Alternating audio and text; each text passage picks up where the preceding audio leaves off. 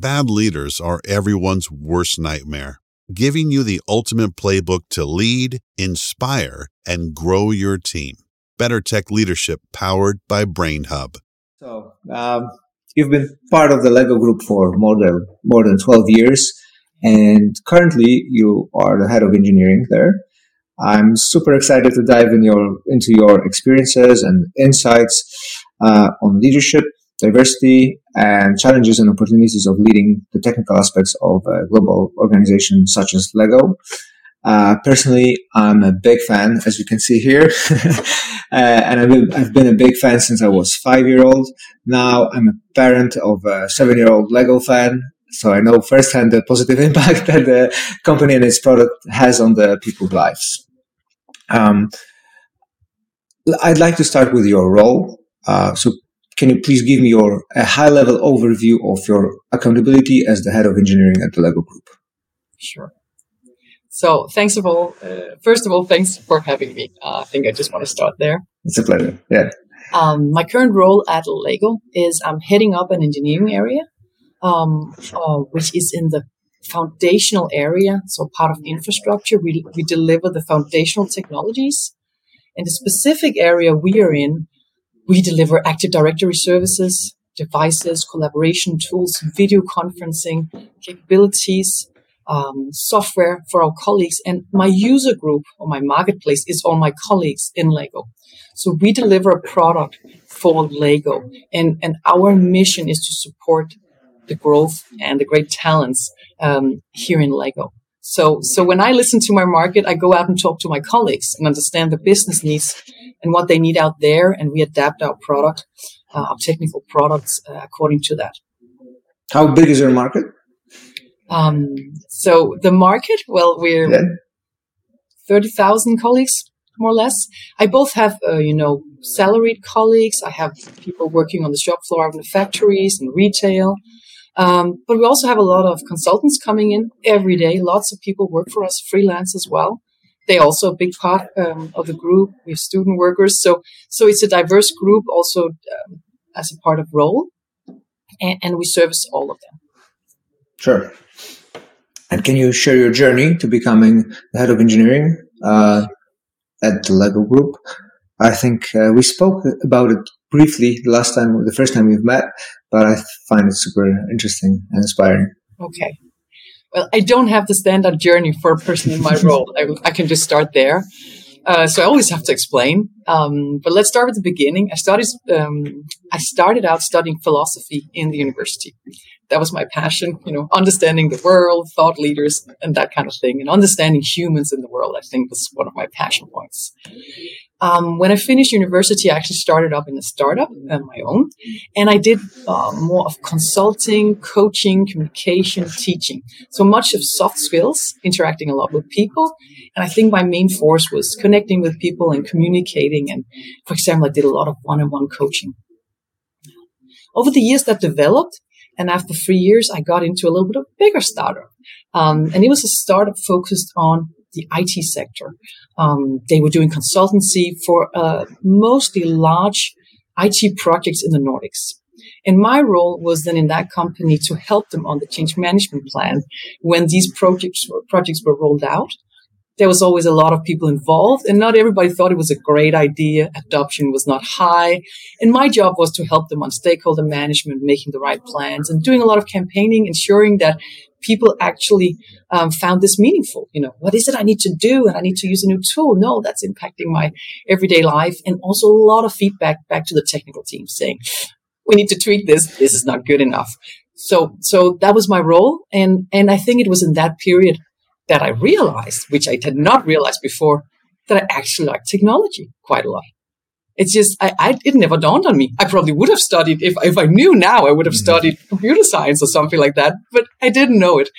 So, um, I just realized this is super fun. And, and I, um, especially I got always very mm, excited when, you know, you had a problem that was a little bit too difficult when you heard people say, we can't solve it. This, this is, you know, this is a tough, tough nut to crack. And it's like, I want to be in. You know, that, I thought that was super funny. It's not that I'm a, a, wonderful developer or the best. I have so many colleagues around me who are so much better than that, but I know a bit. about things, and um, and I just got you know super interested in it. So that segued me into uh, I got a role then with Lego, um, where I was uh, I started out as an IT project manager, but very soon I went into leadership roles. So I started actually in Lego, the first uh, IT change management department we had, where at that time I did exactly the same as I'd done in the consultancy, now as an entrepreneur, but in Lego, helping us to do our uh, IT projects better. This is back in the day where waterfall was the shit. Um, that's not how it is anymore, but back in the day, that was cool. Um, but it segued me into more following my passion and more uh, leading technical teams. So I started with just one team um, and then moved on from there. And, and, you know, I think it's five years ago, I started more leading areas, several teams. Um, and today my area is uh, 50 people in seven different teams. Um, and now it's more about, you know, uh, what are the principles we lead from? What are the principles in our architecture? What is it we need to take care of?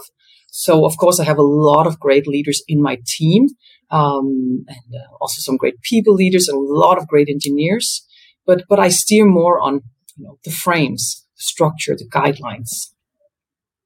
Sure. I see. Uh, the interesting what what sort of struck me is when you spoke about the, the, fact that you got interested into technology or actually discovered that it's interesting for you at certain point. I think I think there's a correlation between uh, philosophy and, or modeling the universe, but also being attracted to technology.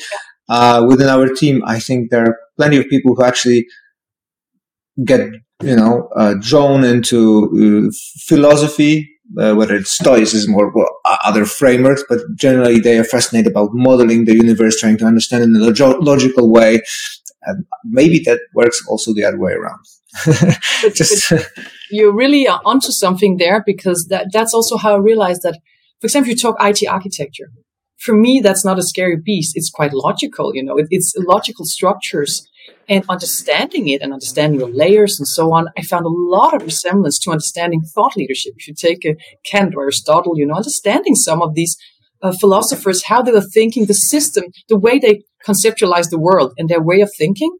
I, I use that a lot in the way I then try to understand IT and technology, what it does, its limits, and also when you go into the eth- ethics part right, of technology. Technology also has an, an, an ethical ethical angle, and and that's um, I, I think I drew a lot back on things I, I read in school and still read sometimes, you know, in, in my spare time.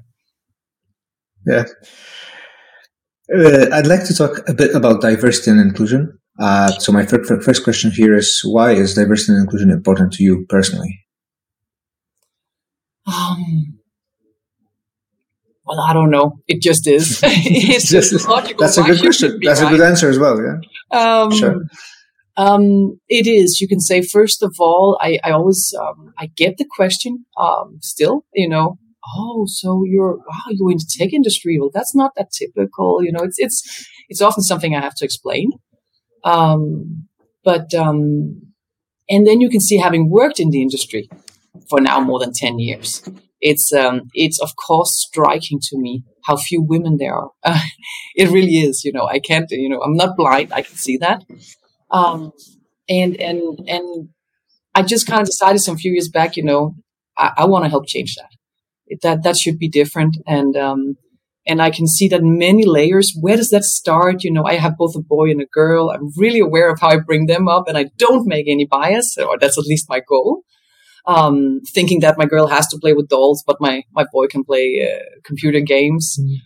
Um, but it's also up when I, have engaged a lot with universities later latter years. You know, when we are looking at tech talent and how to attract, we engage quite a lot with the local universities. And there I also see, you know, it, it's as always this majority of young men and, and women. And, and if you look at the data in this field in Europe, for example, the last 10 years, yeah, there's a little, we are growing a bit. There is luckily more women and, and, and girls who want to go into the science fields, but there still is a massive misbalance. Um, and, um, yeah, I, I find that striking. And I think, no, that can't be it. And honestly, if I should think about the tech industry thriving in like 10 years from now, I really believe we have to crack this. We will not be a thriving industry if we don't crack and get more balance in there. This is not just about gender; it's also about cultural difference. Um, so, if I then should draw this these opinions down to my daily work, it is super important for me when I recruit. You know that I get a diverse pool of talent that I can look at. Um, sure. And, you know, one thing is having the opinion is the recruiters who help me always have that opinion as well. But as it gets tough, let's just say we're two months down the line. We really need to fill this role and we just don't have a diverse pool of talents. You know, that's where it gets a little bit tough and there's business results we cannot deliver. And that's where I just think it's important to, you know, stamina, stay focused and say, no, we're going to search more now. We're going to search even more, even more intense. Who can we call? Find me that talent pool and make sure we have a representative field before we make our choice. Um, and I've not regretted it. You know, those times we have been under pressure sometimes, but I've never regretted it uh, because you feel a lot more sure about your choice. And, and, sometimes it was we got in talent with more of a diverse background. Other times we didn't, but at least it it gave the um, another certainty. Sure. So one thing to do is resilience in terms of uh, searching for the candidate, uh, searching through the candidate pool, uh, pool. Anything else we can do to crack it down, track this down? I think actually one thing, both in leadership but also in this topic, is to listen. Um, understand what's going on. For me, it's also, also a lot about listening to the younger generation who will, you know, be our talent in a few years. What's going on? Why are they not you know, I see, for example, some girls dropping out of their these studies. I see them not being as uh, if I now I'm just talking about gender, but but I see many of the girls or young women, um, for example, not taking on the student worker jobs that we have. We can see that's a, normally a very clear segue into a full time job just after your studies. Um, and I, I, for a period, some years back, I went into a lot, just trying to really understand this problem. And this is not a scientific at all, but, but I just looked at what happened. You know, you have uh, 10 young student workers coming in, all studying computer science. Um, and I, I must just say, most of the guys, they were very, um, you'd say, even though they might not have a big programming background, they're just studying computer science. They're like, okay, I would love to learn. I say, you know, at this job, we'll teach you this. If you want to learn R or Node.js, we'll teach you about it. What would you like to learn? We're looking for that, you know, they really want to learn this. Willingness to learn, yeah. Motivation. Whenever I had an, I don't know if it's a coincidence, but uh, I had three girls in that field. All of them were very busy explaining. But you know, I don't have experience in this. You know, I, I, I don't know how to do it. So that's totally okay. If you want to learn, we'll teach you, right? But I, I really saw myself being, um, I learned that I really needed to be more observant of the psychological safe space that it's okay. You are as you are. We're going to teach you and we're going to love to work with you if you want it. Um, and so it, um, then later I read a lot about psychological safe space and, and, you know, now it's just become a core thing for me. It's really important. Um, and, uh, and I saw that, for example, in a recruiting situation, you know, be, um, you know, observant on that and, and create that, um, that safe space uh, and help people. Sure. Speaking of recruitment, uh, what is your approach to hiring? What do you prioritize when evaluating candidates? What do you look? What do you look at? It all depends on the role, right? I have many different roles sure. in my organization. Some. Uh, so maybe let me be more specific uh, in terms of mindsets, uh, maybe personality, uh, you mentioned, uh, you already mentioned that you look at the willingness to learn, to take up challenges, I suppose. But uh, can you give me a little bit more context? Sure. I think I would start with Is there a true passion here for technology? Is there a passion for this field? I think really it, it comes down to passion often becomes the driver uh, when we go more than three months in, you know, and, and you have to learn a lot of new things to be great in this role the passion for technology is there, there will be this continuous drive to learn. So, so passion and the willingness to learn, I really look for that. Ask about how do you do that? How do you keep yourself up to date? How do you, how are you curious about the world? How are you curious about technology? How do you test things out? All kinds of signs on is there really a passion here and how do they cope with learning? Can Are they active self learners or how? There's many ways of doing that, right? But but how do they do it? Um, and, active and that's self learners. Oh, that's a capability I'm looking for. Nice. Active self learners. That's I, I, love this phrase and how we put it. Okay. Nice. Uh, let's look at the culture front as well. Uh, how do you ensure culture for culture fit when hiring?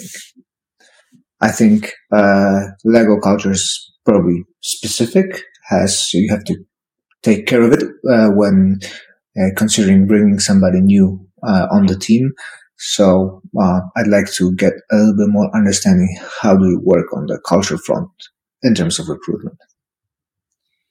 Um, one of the things that are key to us is that we connect people and they collaborate. You will not be working in a silo here. You'll not be just doing your own stuff. You cannot succeed unless you work with others and work with others well. So I look for the angle, you know, do you know how to work with others? Do you have a history of that? Uh, how do you tackle the human relation while you're still in a very uh, result oriented environment where we are searching for new value? So, so the, the, the, ability to connect with other people, feeling comfortable. It's okay. You're not, uh, you don't need to be extrovert. You can be uncomfortable in that space, but do you have history of getting over that and, and getting into great working relations? Trust between people like the famous book on this topic, you know, it really speeds up things. Um, and I can see that. So do you have the connection? There's many things that can be over, uh, overcome. And, and, um, so that's on the human side, you know, that's really important. The ability to collaborate and, and build trust with other people. Absolutely.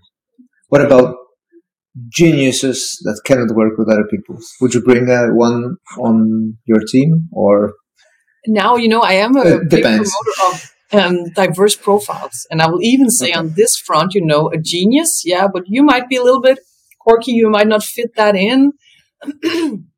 I really look for, but could this work anyway? You know, do we have the tolerance for somebody who's maybe not that great with other people? Um, I would not put five of those profiles maybe in the same team because that might explode. But if you have a well functioning team, or it depends a little bit on the composition. So, so in the concrete context, I would like evaluate. And so actually, I do have a little bit of soft spot for that, you know, the, the really geniuses who, who might come off a little bit wrong, but, but who are actually brilliant, brilliant people. Um, and I, I, have a little bit of soft spot in that and also for helping them out, you know, I, I know bringing them on, it might give a little bit of a disturbance. Um, for example, I know some great people who are just super black white when they communicate, you know, this is what we do. That's the way it is. It normally, you know, provokes other people. You know, can we debate it? Or no, but I have other opinions. This is the right thing to do. It always really is a provocative statement, but but also working on what does that mean? Why does he say that, or why does he say that? So no, in the context, I really try to um, stretch the limit of what diverse pool of talent can we have in here. But the magic is, and always should be, inclusion. If you cannot include the person in the team in the context, they're not going to be valuable for the company. Um, and, and for that, you know, that's where I really try to, you know, really go into would this work? Can we include? Do we have great leaders on this team who can create this? Nice. But also, we can uh, with people with more that are more introvert or not that open or used to uh, collaborating. You can always work on those skills uh, or uh, approach, you can you can for sure improve it to some extent. Um, yeah, but I, I really like your th- way of looking at it from the inclusion and diversity perspective. That you don't have all this, the, the pool of the pool of people or personalities or talent is just diversified. I think it's a great, great, great way of looking at things. To be honest, um, I'd like to talk a bit more. Uh, I'd like to talk a bit about um, Lego Group being a huge company and the need of balancing centralized governance and control with uh, the need for localized decision making and local optimization or local autonomy. Uh, I'd like to ask you about the balancing those two. How do you actually do it? Uh, and how does it work? so, first of all, I appreciate you say that we do it because I will admit it's something we discuss quite a lot internally how to strike that balance right. Uh, and we both have in the organization examples of where it went well or, or, or where we were giving too much autonomy, almost leading to anarchy, or where we were just too lenient and too strict. And um, so it's not that we are not a company who haven't tried, you know, a kind of all positions of the scale.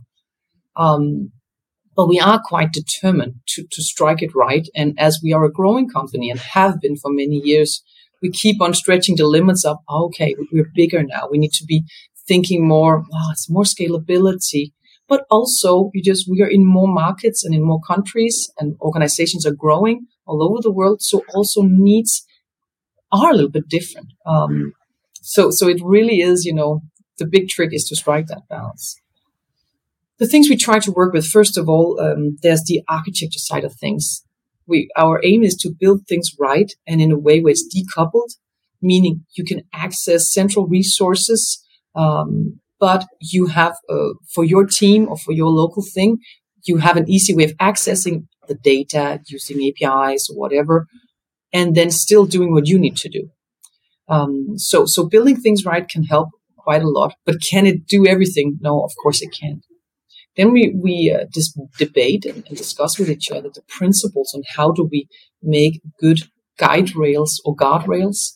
Uh, we prefer to call them guide rails. Um, mm-hmm. Again, to be open and, and, and also just show curiosity. It's so easy to think you've, uh, like the great philosophers here, you, you've like built the perfect map of the world and now everybody should just adapt to that.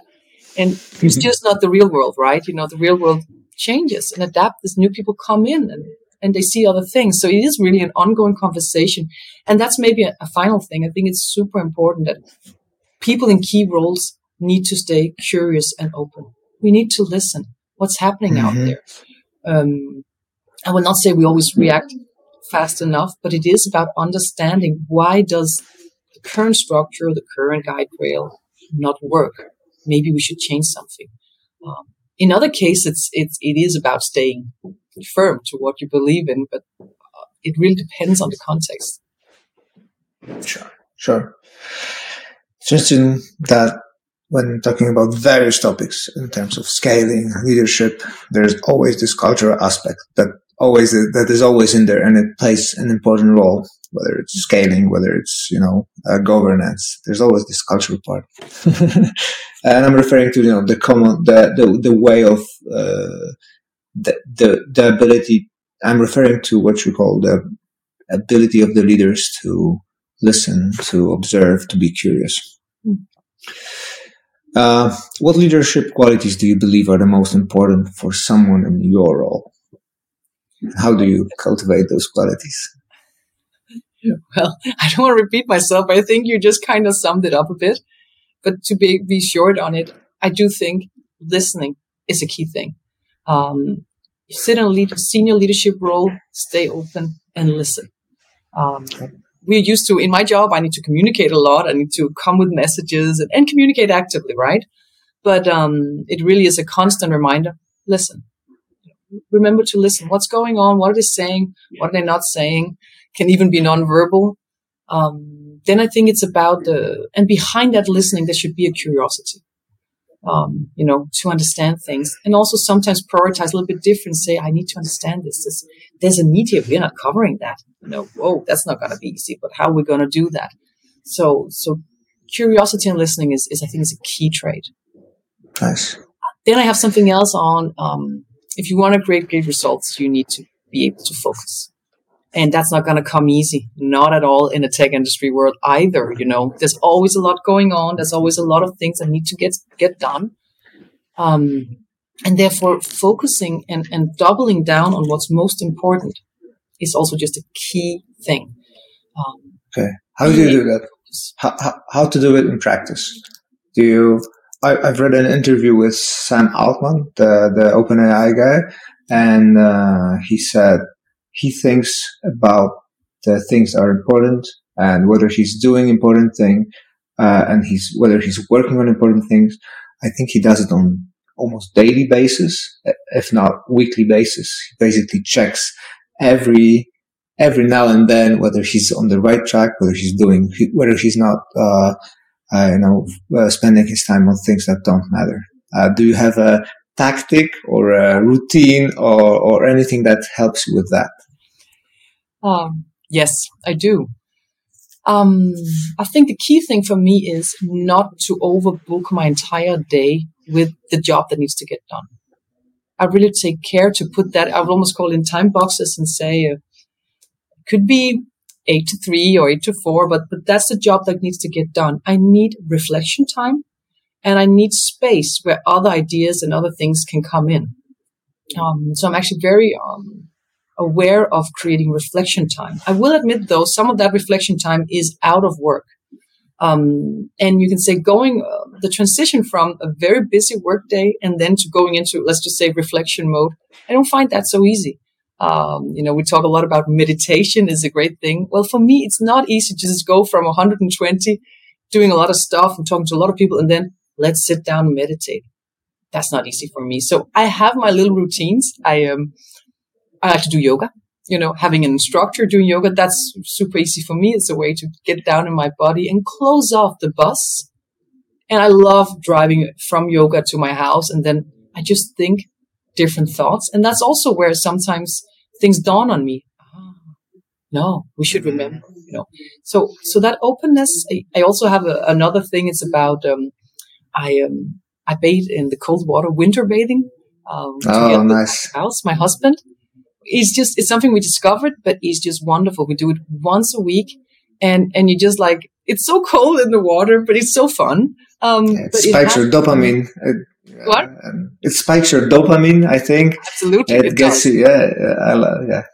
It does, but honestly, it does something also mentally. It always, you know, at that moment, I can't think of other things.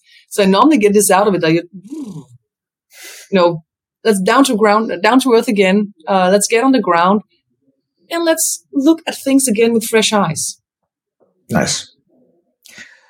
Just one more follow up question on that. With uh, it's tactical. It's really going down the rabbit hole, but um, when it comes to your time uh, on the calendar and the reflection time that you have booked on the calendar, do you add some themes or topics that you want to think of, or, or to specifically want to think of or work on, or is it just the time uh, to reflect without you know specific uh, theme? No, no. I normally put some kind of theme on it. Um, I can in advance sometimes just book a neutral focus time or reflection time or time with a coach. I also like sometimes to use coaching or getting coached mm-hmm. by somebody else. I think that's a great tool as well. But but the thing I just where I need my own reflection time when I come closer, I normally kind of point out I need time to think about that or I need time to work on this. And then I put that in that focus time so that when I come in with the buzz in my head of, and a lot of urgent, but maybe not most important tasks to do, I kind of get refocused by, ah, this is now what I'm going to do. And then I like shuffle the real world to the side and try to focus on the topic that I, at a, at a moment where I was in balance was like, I need to have figured out what to do about this. So yeah, I, I do put in themes. Nice, nice.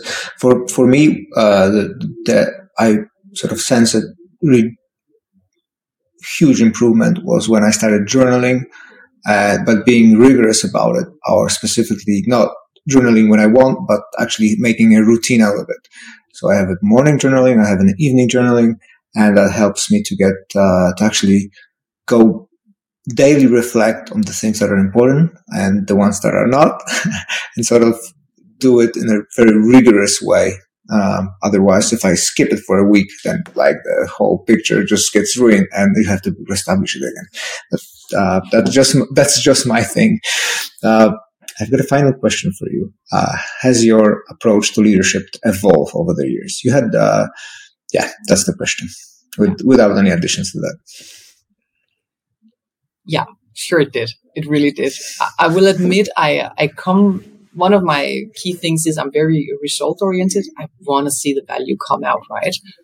Um, and I think in my earlier years of leadership, I, I'm not proud of saying it, but I do see moments of more micromanagement, you know, where I was no, we need to get on top of this. We really need where, I, I worked and I pushed very hard for the short term goal. But in mm-hmm. reality, I demotivated my team, you know, short term because I wanted to really get in control. We have to deliver this instead of looking at the midterm or long term. Hey, let, let's give her a little bit more time or him a little bit more time. They'll probably, I'll give my input, but I won't control this 100%. Leave it open. It's her task. The empowerment piece.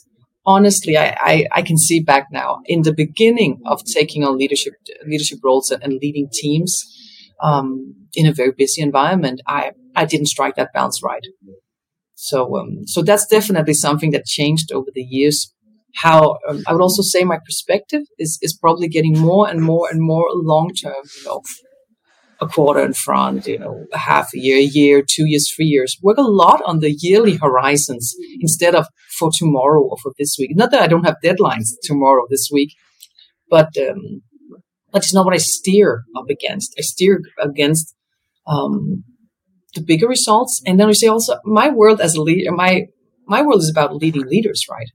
um, and products, but but I have a lot of really talented people around me, and and people are people. You know, you can't put them in boxes. You need to stay flexible. If there's a child sick, or something happens, or there's sickness in the family, or things happen. So you have to have like a, a system that's open and adaptable to the world, also in leadership. So that's I think also I, I moved more into that, so it doesn't frustrate me when people call in sick. You know, the way we do stuff, we have backups or we have other ways of moving it around. It's, it's, yeah, you know, so it's, that definitely changed. Sure. It's, it's a long game with some deadlines along the way. Uh, yeah. Thank you very much. Uh, it was uh, super interesting uh, to hear your answers to my questions. And uh, again, uh, thank you for sharing your insight. thank great. you so much, and thank you for having me. It was really fun. Sure. Better Tech Leadership powered by BrainHub. Follow Les Schick on LinkedIn and subscribe to the Better Tech Leadership newsletter.